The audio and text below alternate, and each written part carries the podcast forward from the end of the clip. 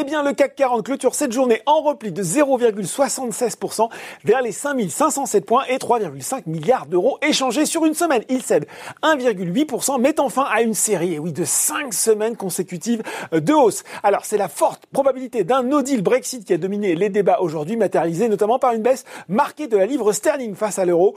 Outre-Atlantique, eh ben, c'est plutôt le point mort sur le plan de relance et l'envolée des nouveaux cas de contamination au Covid-19 qui pèse sur le moral des investisseurs. À 17h45, le Dow Jones recule de 0,25% à 29 923 points et le Nasdaq de 0,7% à 12 314 points. Je vous parlais hier en introduction d'Airbnb évoquant des premiers échanges autour de $150. Eh bien, cela s'est avéré puisque le titre cote actuellement $148. Décidément, c'est impressionnant. Allez, sur le marché français, on regarde les hausses et on retrouve Worldline en tête du SBF 120 devant Mercialys, la foncière commerciale qui profite d'une note de Goldman Sachs passée à acheter sur la valeur avec un objectif de cours relevé de 6,50 € à 8,80 €.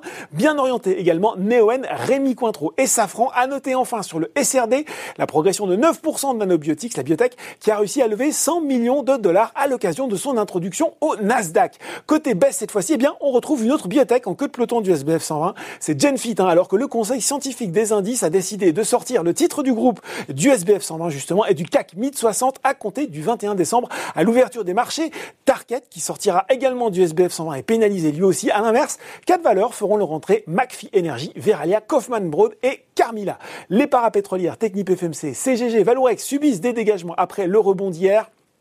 Sur le CAC 40, c'est Orange qui est lanterne rouge. Sanofi abandonne lui 4%. Le laboratoire pharmaceutique français et son partenaire GSK, eh bien, ils ont annoncé un retard dans le développement de leur vaccin contre le Covid-19 en raison d'une réponse immunitaire insuffisante chez les personnes âgées. Enfin, au cœur de l'actualité depuis quelques jours, en raison d'accusations anonymes de fraude, accusations démenties par la société, eh bien, le titre Solutions 30 est suspendu aujourd'hui dans l'attente d'un communiqué.